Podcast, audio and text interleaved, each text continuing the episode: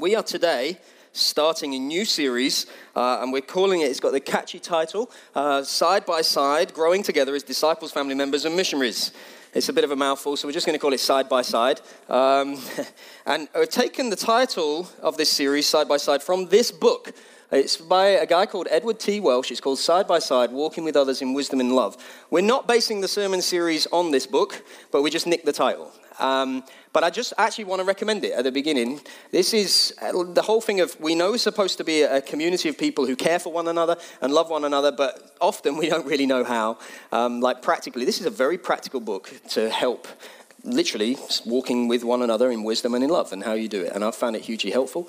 Uh, I just want to commend it to you, recommend it to you, Side by Side by Ed T. Welch. Um, we just nicked, like the title, so we nicked it. But it is a good book. And uh, some of the things in it will be woven into this series for the next few weeks. If you've got a Bible, we're going to be in 1 Peter 2 in just a moment.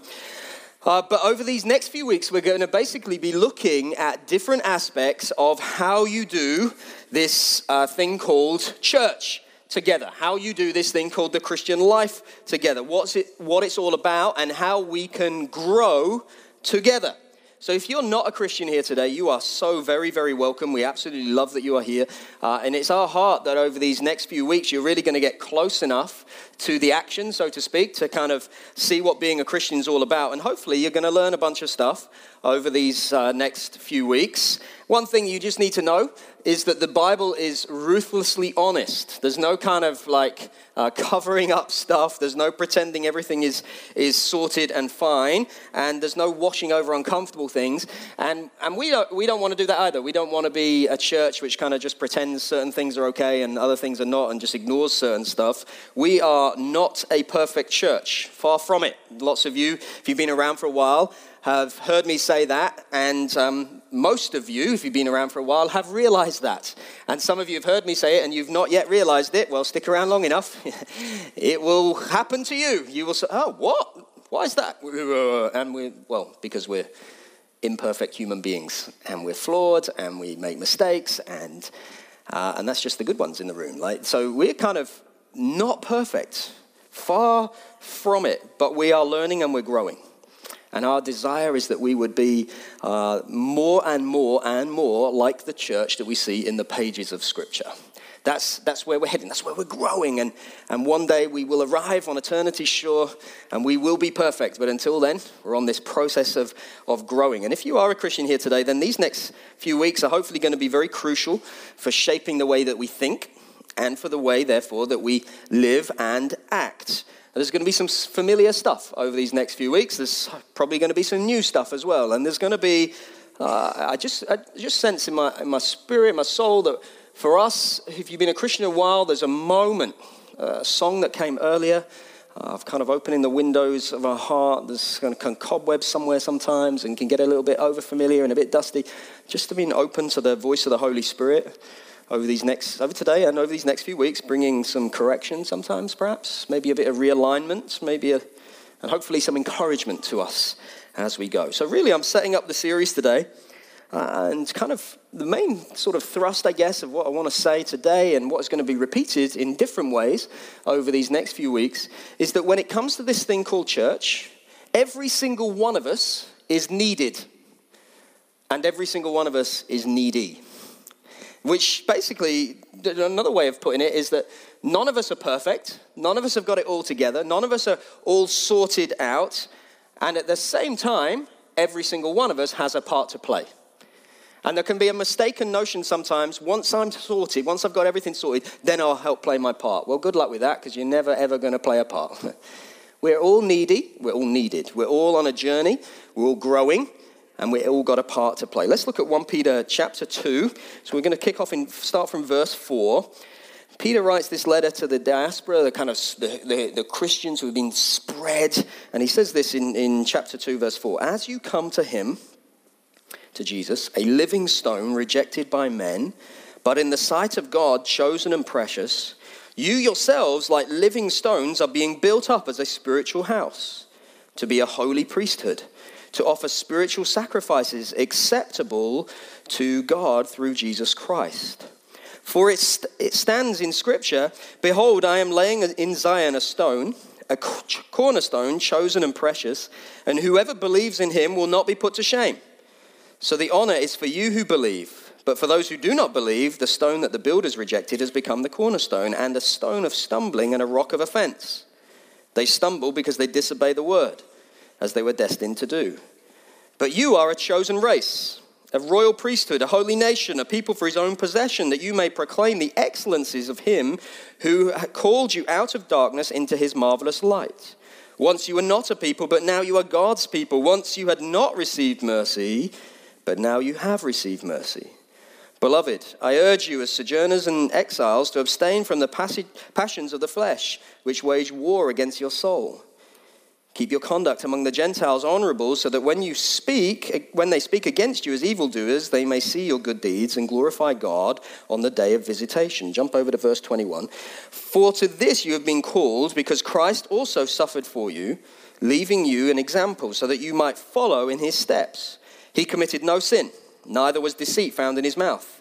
When he was reviled, he did not revile in return. When he suffered, he did not threaten, but continued entrusting himself to him who just judges justly.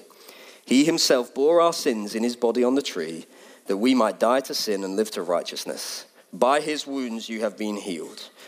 For you were straying like sheep, but have now returned to the shepherd and overseer of your souls. This is what the church is. Verse 5 for a moment. It's a spiritual house.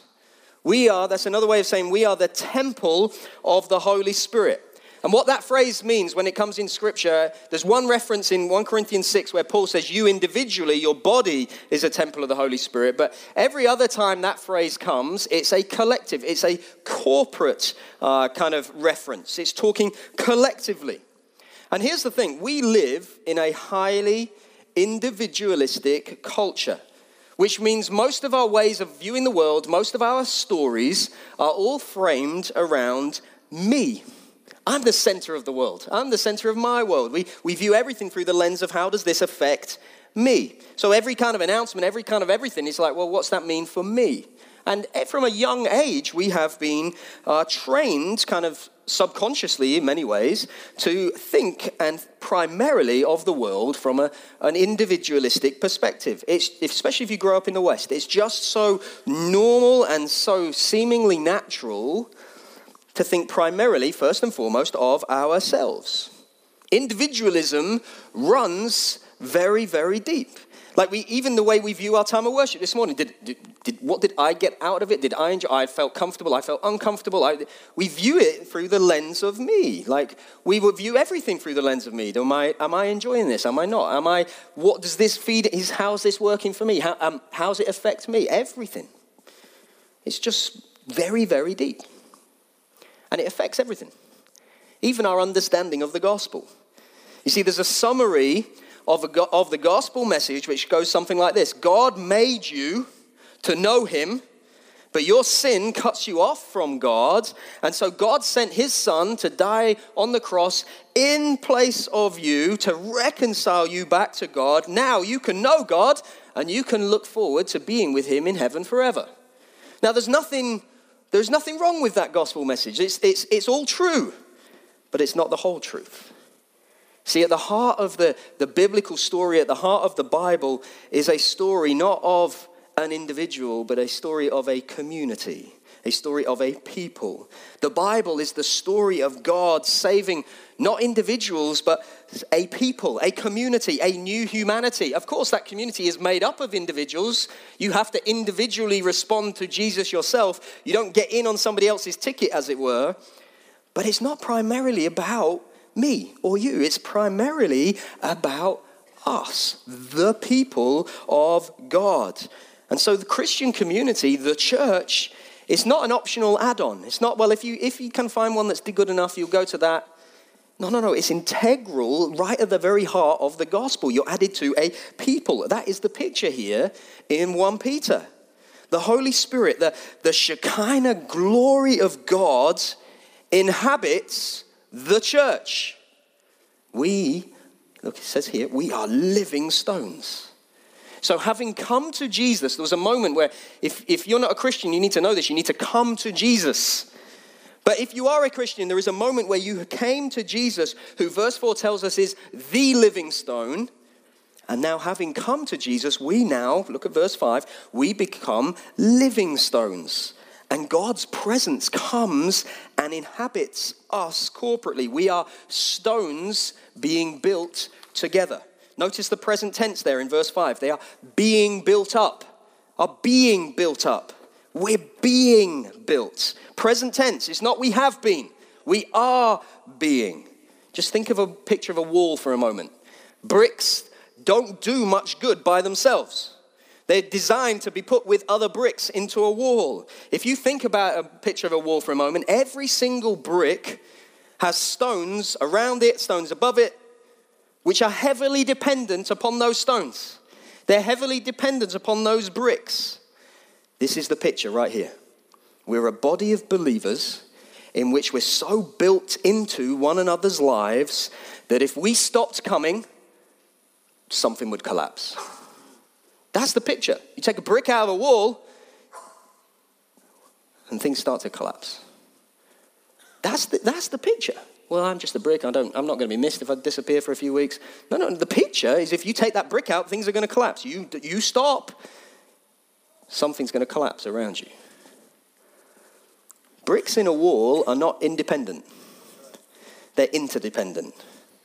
And they need one another. They're side by side. We're living stones. So, what do these living stones look like?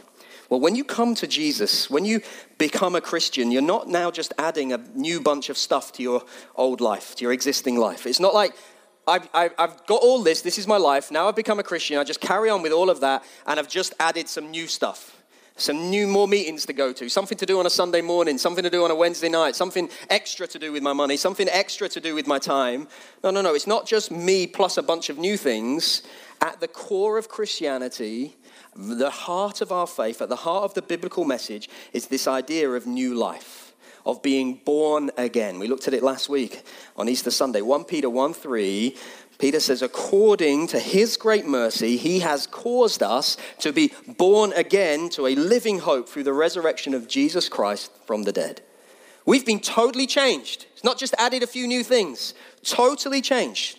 Paul, writing in 2 Corinthians 5:17, says, Therefore, if anyone is in Christ, he is a new creation. The old has passed away, behold, the new has come completely changed. Not just added a few new things, whole very core of who I am has changed. I've died and become a new, been born again, an entirely new creation. And these verses here in 1 Peter give us an idea of what we've been changed into. Three things. You already know where we're going because we put it in the title slide for you. First one, disciples. We have been changed and transformed into disciples. Look at verse 21 of 1 Peter 2. For to this you've been called, because Christ also suffered for you, leaving you an example so that you might follow in his steps.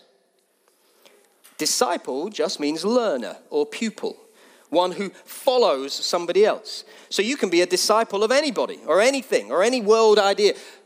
Disciples of Jesus are the ones who are learning to follow Jesus in every area. Jesus said to his first disciples, Hey, come follow me.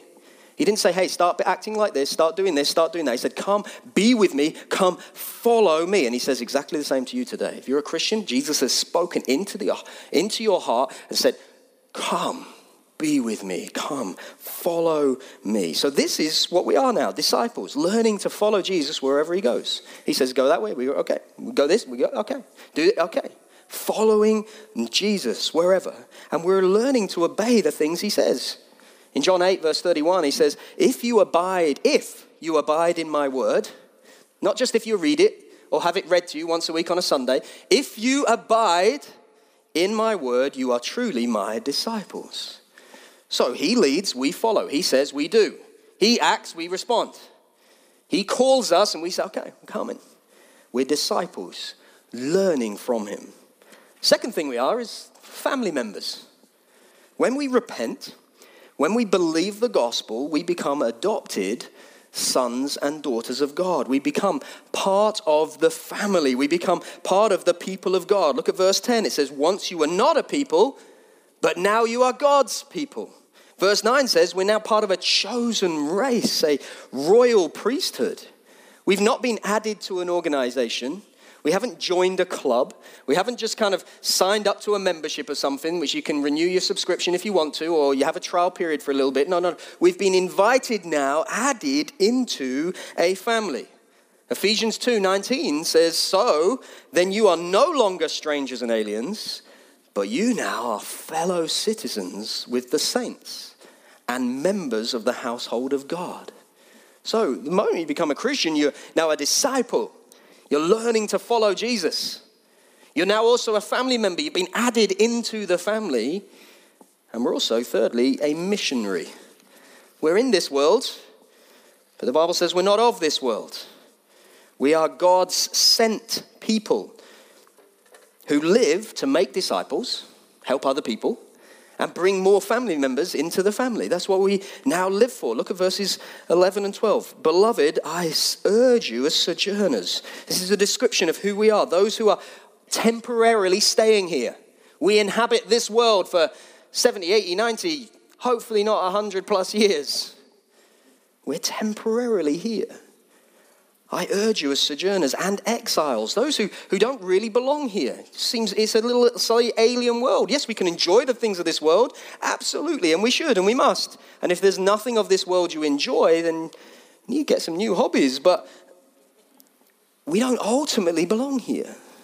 Sojourners and exiles urge you to abstain from the passions of the flesh, which wage war against your soul. So this has got this description of who we are, and then we're told why. And we're told how to live. For what reason? Verse 12 Keep your conduct among the Gentiles honorable, so that when they speak against you as evildoers, notice it says when, not if. You act in accordance with following Jesus, you're a disciple and a family member, you li- people will speak against you. They, you, it, like, you become a Christian and following Jesus and doing everything right. Why is all this stuff happening to me? When they speak against you as evildoers, they may see your good deeds and glorify God on the day of visitation.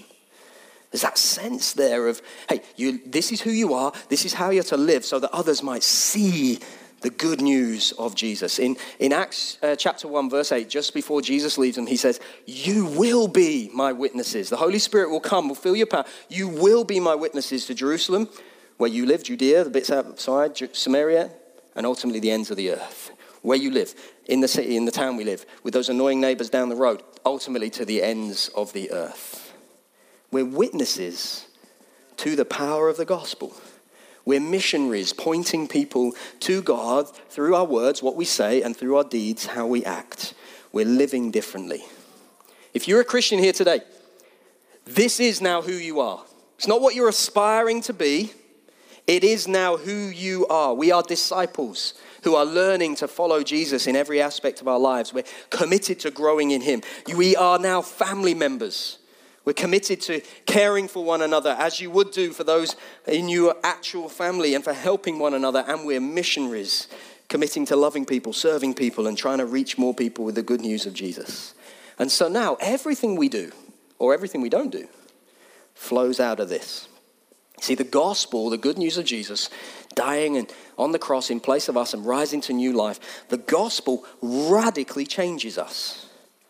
Yes, it changes what we do and it changes how we act and how we behave, but much more foundationally than that, much more fundamentally than that, it changes who we are. It changes our very identity. And we've become so accustomed to thinking in terms of defining ourselves by what we do that we so often miss this. We so often kind of determine, I mean, you know, hey, is what's your name? James, what do you do? Straight away is the first question, what do you do? We define ourselves by what we do or don't do. And so what we end up doing is putting our lives into neat boxes. Here's my family life, here's my work life, here's, depending on the state of your family and your work life, your, your, your personal leisure life is either that big or probably more likely about that big. And then there's church stuff. And so you look you this week and you're thinking, I've got work to do, I've got family responsibilities, I've got stuff, and now you're asking me to come a prayer meeting as well. That's another box. How am I going to fit all of this in? And so then you hear Yemi say, hey, if you want to grow in this Christian life, you need to be part of a community. And you're thinking, that's just another thing to fit in. How am I going to do that as well? We, we so think of our lives just in these neat, different compartment, compartments, these different boxes. And it just leads to confusion, it leads to exhaustion. And it's just not really, to be honest with you, a helpful way of thinking that's how the Christian life works, because it's not. The Christian life is not do this and then this bit and then this bit and it because then the problem is if you think of it like that someone preaches on prayer and you just add another box. Someone preaches on mission and you just add another box. Someone preaches on something else and you just add another box. And then it's like hey there's a freedom free for purpose thing you should go and that's just another box. And you're like oh my goodness i've got too many boxes. But that's not really how the Christian life works. When you understand the gospel, you understand that fundamentally, being a disciple, being a family member, being a missionary is not something primarily I do, it's who I am. Think about family life for a moment. Like, I think about my family life. I've got three kids, all right? There are some times, and a wife, and there are some times, just throw that in there. Forgot, she is still part of the family. Hopefully, I still am. Um, there are moments where the five of us are all together and we do stuff together. We had a breakfast together this morning.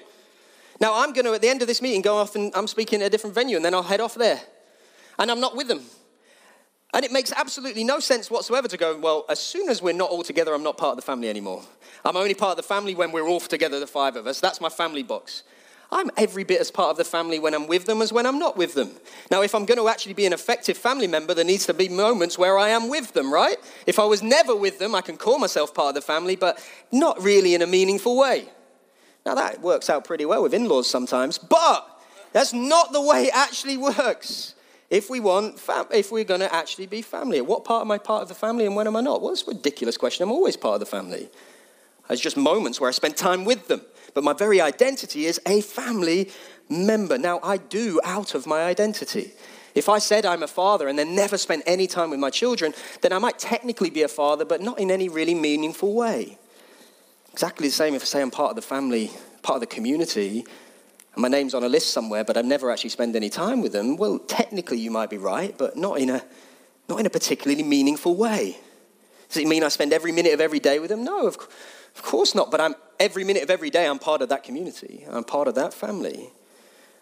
And this is the growing together part. Learning how that works. Because none of us are experts at this. We're just very ordinary folk. Very messed up ordinary folk, most of us which is actually very good news because as we read scripture, we see that God loves to use ordinary people like you and me. And actually, God loves to use really messed up people like you and me as well. Look at the list of people who make it into Jesus' family tree. We did a series on this a couple of years ago from Matthew 1, you know, the long list of names. We called it the scandal of grace. And scandal of grace because some of the people who were in there were complete scandals. Some of the people in the family tree of Jesus were absolute shockers and rotters, liars and thieves and fornicators and adulterers and prostitutes and those who practice incest and murderers and all sorts of people from all sorts of really weird, messed up backgrounds make it into Jesus' family tree. You think you're messed up? Welcome to the family. You think you're all sorted? Well, we've got room for people who are dealing with issues of pride too. You're so welcome. We're living stones. We're living stones. So, how do we grow together? Well, firstly, we need to recognize who is the one who brings the growth. Look at verse 4. It says, Come to him. Verse 20, 21, it says, Follow in his steps. We come to Jesus. Verse 6, the, the cornerstone, chosen and precious. And as we come to Him, we first of all need to recognize, perhaps for the first time, many of us, we need to remind ourselves again and again and again and again. We can come back again and again to the fact that what we have been doing is building on a different cornerstone. Cornerstone's the first bit in the building, right? The foundation point, the, everything else is built off. You take that out, it all collapses. And before we come to Jesus, we're building on a very different cornerstone. But even after we come to Jesus, sometimes we can go back to trying to build on that cornerstone. It's a cornerstone of self reliance or of self ability or of trust in money or fame or, or whatever it might be. And we repent in that moment. And we allow the Holy Spirit to dig out the old cornerstone And we trust the Holy Spirit to, to put a new cornerstone, Jesus, in for us and begin to build our life on it. And we, and we trust Jesus as the master builder that as we do that, as we begin to dig out the old junk and, and build on Him, that even though, as we're building on Him, trusting Him as the master builder, even though things might feel in that moment like they are collapsing around us, like I put my trust in Jesus and everything seems to be falling down for a moment, we trust that He won't let us go. We heard it earlier in that song. He won't let us go. And even though everything else might feel like it's being stripped away, it's all with the purpose of being rebuilt on the cornerstone, our strong and sure foundation. It's being rebuilt. We're being rebuilt into a house of glory, into a house of stunning perfection. If you've ever watched that show, Master uh, Grand, um, Grand Designs, right? You know, where they take, they build those incredible fancy houses. It never looks incredible until the very end. It always looks like an absolute mess. I just can't see it. What is that? And everything's going wrong and it's leaking here and it's leaking there and, and they're running out of money and it all just seems like an absolute shambles. But you know they're not going to show that on TV until it goes so glorious, right? So you just keep there watching, going, okay, it's going. I can't see how it's going to come together, but it suddenly does, and it, at the end, it's stunning and beautiful. That's the Christian life. You stop building on your own cornerstone, you start building on Him, and it feels like everything's leaking and falling down and not really working. And you think, what is going on? But I'm trusting that He who began a good work will bring it to completion. And one day it's going to be stunning and glorious and beautiful. And we are in the process of being transformed into that image. And so we come to Him, we follow Him, we learn from Him, we begin to learn to apply what He says into our lives. And this is why we need other people. Because left to my own devices, I'm going to read this, what he says, and think, no, it agrees with everything I already think. And I've got blind spots in my life. And I haven't got enough wisdom in my life in certain areas. And I'm not really sure how that works and how to do that. And I, I don't really know how to pray. It says pray in the Spirit. What's that mean? So I've got my friend Dio, and I say, hey, you know I pray more than me. Help me pray in the Spirit. And I've got others, it talks about loving your wife, and I'm like, ah, I'm not really sure. I need to hang out with others who are further on and teach me how to do that properly. And it says, Fathers, don't exasperate your kids. And I'm like, I can't do anything but, but that, it seems. I need others who are further on. And then I'm reading some of this word, I'm thinking, I don't really get this. And there is others who are further on than me who help me and encourage me. And then I find that as I'm growing in this, hey, I've now got a little bit of wisdom in all of this, and I can actually help that person, and I can help that person. And I'm building in community, and they're asking this. I'm saying, well, listen, this is something that I've grown in, something I've worked on, something that I just feel that, God, let me help you. We grow together with other living stones side by side. We need one another. We simply cannot do this by ourselves. We're all needy, we're all needed. And a healthy church is dependent on us being both. It's dependent on us being both. Well, I'm just so needy, I can't actually help anybody.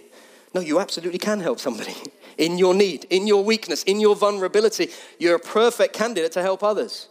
Well, I'm just, I've got no need, so I can help everybody. No, you can't. We don't want you. You're not helpful at all. There's an, why is that we don't like admitting weakness and vulnerability? Because we don't. Let's be honest, we absolutely don't. It's because we like to build on a cornerstone of self reliance but built on a different cornerstone, a foundation of Jesus, I don't have to pretend I've got it all together because my life is not defined by, by my ability to have it all together. It's defined by the cross of Jesus Christ.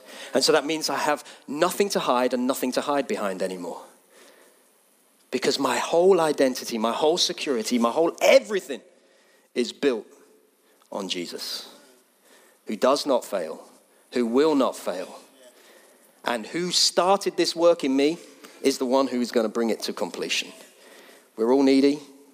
We're all needed. Disciple, can you do it by yourself in isolation? No, you can't. Family member, how's that family of one going? It's not a family in that sense. We're part, you need others around you. Missionary, you can't do it by yourself. Jesus says, I'll make you fishers of men. Because we live, most of us have grown up in a Western kind of individualistic context, we think fishing, one guy with his rod. No, it's not. Fishing in an ancient Near East perspective is an entire village with massive nets. Everyone plays a part, everyone's involved. Can't do any of it by yourself. Every one of us has a part to play. And do you know what? We all have a responsibility to help build a healthy church. Jesus commands all of us to play our part in making disciples. We're all involved. Jude tells us in Jude verses 20 and 21, each one of us, he tells us to build yourselves up in the faith. Each one, everybody's involved. Peter, and later in 1 Peter 4:10, tells us to use our gifts to serve others. We're all involved. Paul says, speak the truth in love to help bring everybody to maturity. We're all involved. We could go on and on. Every single one of us involved. We're meant to live this way. We're all needy, we're all needed, and we all have a part to play. And you know what? Just as we end here, it's a unique part. Scripture describes the church as a body. Body has different functions, different roles. And the gospel frees us. It frees us from a load of stuff. It frees us from guilt. It frees us from shame. It frees us from condemnation. But it also frees us to a whole load of stuff as well. And it frees us to be who God made us to be. It frees us, it frees you to be who God made you to be with the gifts He's given you, not to copy someone else. Some of us live our Christian life like karaoke singers. You know that thing of karaoke that's a bit odd? The uh, thing of karaoke, you're singing along to somebody else's song, performing like somebody else. The better you are at karaoke is because you actually sound more and more like the person that, who originally sang the song. You start singing your own song and your own version of it. Everyone's like, whoa, whoa, whoa, no, no, no, no, go back to singing. I mean, S Club 7 would be my preference, Reach for the Stars, but there you go. Go back to singing Reach, man. Come on, don't sing, don't sing your own song. That's not so good. Sing that. Many of us live our Christian lives like karaoke singers, trying to sing somebody else's song, trying to sing somebody else's words, trying to act like somebody else. I wish I had those gifts. I, I, I like what they're, I, I like that. I, that's what I want to be. And we think, well, my gifts are not so much, my song's not so much. And when we start trying to sing our own song, people are like, no, no, no, go back to that one. You sound better like that, except you don't. Because God's given you some gifts. And the gospel frees you to be who you are and use the gifts that you have. Now, they might not be the gifts you had chosen. They might not even be the gifts you particularly wanted, but God gave you those gifts for a reason to use them for His glory and for the good of the body of Christ. So stop comparing yourself to other people. Stop looking for affirmation from other people. Stop trying to be like other people. Be who you are. There's a kid called Michael who had ADHD. He had massive hands and massive feet and used to get bullied royally for it. Like massive hands, massive feet as a kid, and he just got bullied. And didn't really see how he fit in any way, shape, or form anywhere. And everyone's like, look at you, you can't do anything. Until he got in a swimming pool. And it turns out having big feet and big hands are quite helpful in a swimming pool.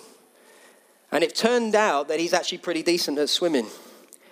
And as soon as he found his lane to run in, or swim in as the case may be, he came alive. And it turned out he was pretty good at it. His surname was Phelps. You might have heard of him, Michael Phelps. Probably one of the greatest Olympians ever, won, I don't know, about 20 gold medals, doing what he was supposed to be doing. If he'd said, I oh, know, but I'm going to be a hurdler because all my friends want to be a hurdler. Having great big feet doesn't help with those hurdles, but it helps in the swimming pool. Some of us are like, yeah, but I want to be like that, and I haven't got. Run in your lane. Do the stuff that you have been called to. Because it's not what I have been called to. And it's probably not what the person next to you has either, or the person behind. There's unique gifts that you have, unique ways. God has created you, called you, and gifted. Be who He has made you to be. You're a disciple, you're a family member, you're a missionary, you're loved by God, you're precious in His eyes. By His wounds, you've been healed. You were once a stray sheep, but now you've been returned to the shepherd and overseer of your souls. And guess what? He's never going to let you go. Look at 1 Peter 2, verse 6. Whoever believes in him will not be put to shame. Will not be put to shame.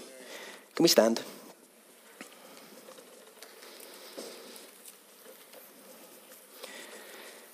Over these next few weeks, we're going to look at a bunch of different stuff. We've got to work this out how we grow together as disciples, as family members, as missionaries. Just whatever you need to do before the Lord right now, close your eyes, whatever. Just help you concentrate, you lift your hands, whatever you want, doesn't matter. He calls you by name because he knows you and he loves you and he's for you and you're a work in progress. You're a work in progress. None of us are all sorted. None of us are perfect. We're all needy, but we're also all needed. Right now, just before the Lord,